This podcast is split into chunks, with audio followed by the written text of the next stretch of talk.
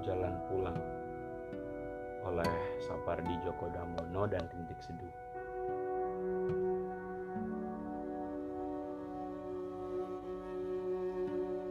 Sudah berapa kali ku bilang jarak antara pergi dan pulang sejengkal saja. Hanya sejengkal. Dan itu pun hanya ada di otak kita, hanya ada di ruh kita yang lebih suka tinggal di awang-awang. Oke, tidak ada pergi dan tidak ada pulang katamu.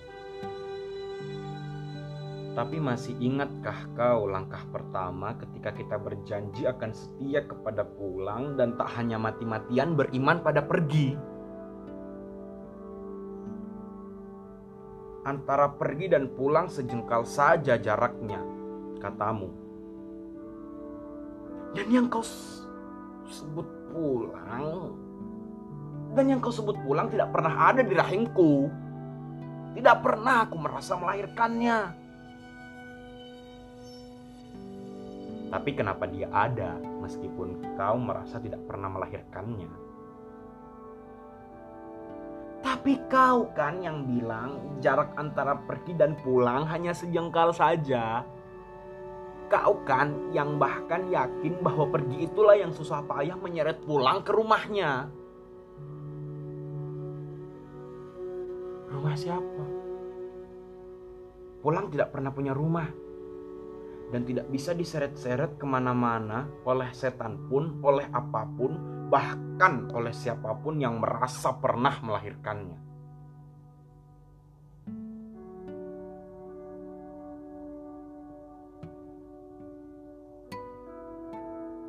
Nocturno Sapardi Djoko Damono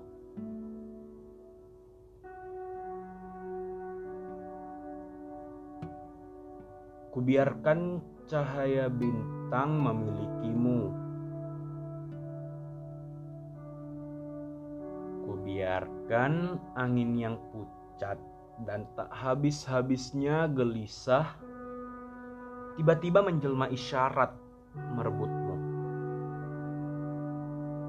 Entah kapan kau bisa kutangkap.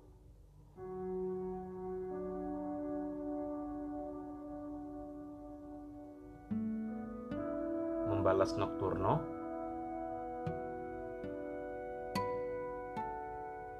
Karya saya sendiri.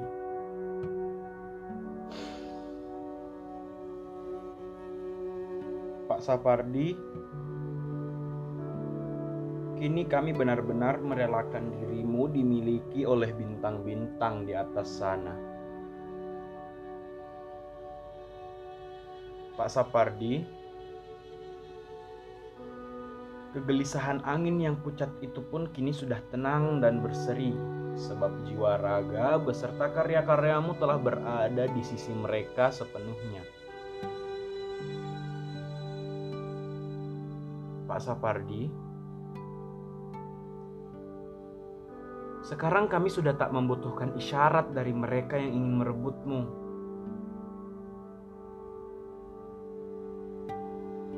Pak Sapardi, kami yakin kau ditangkap untuk bebas dari kehancuran.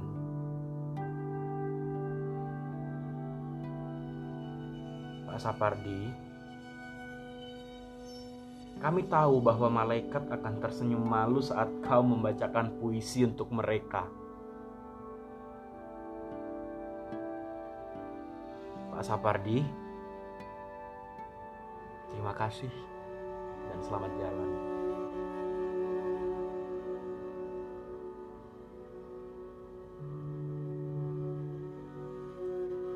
Hujan Bulan Juli. Karya saya sendiri.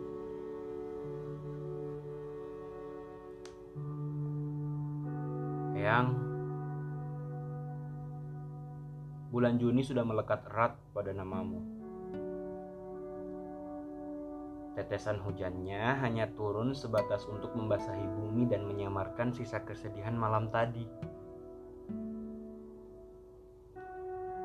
Tapi Juli berbeda.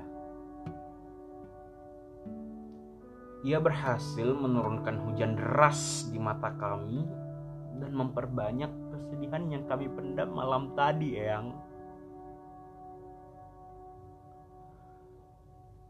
Kabar kepergianmu berhasil mengoyak habis perasaan kami. Isak tangis kami tak terelakkan. Jangankan membuka mata, untuk mengambil napas pun kami tak kuasa.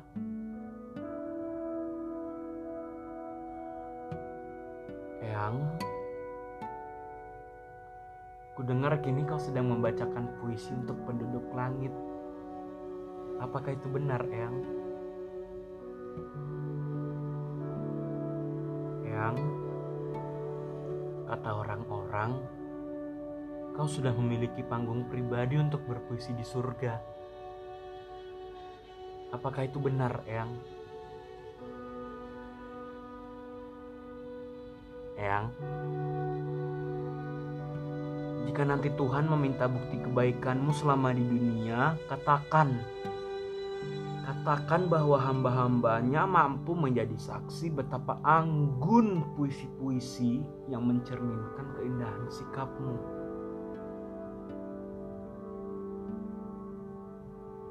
Eyang,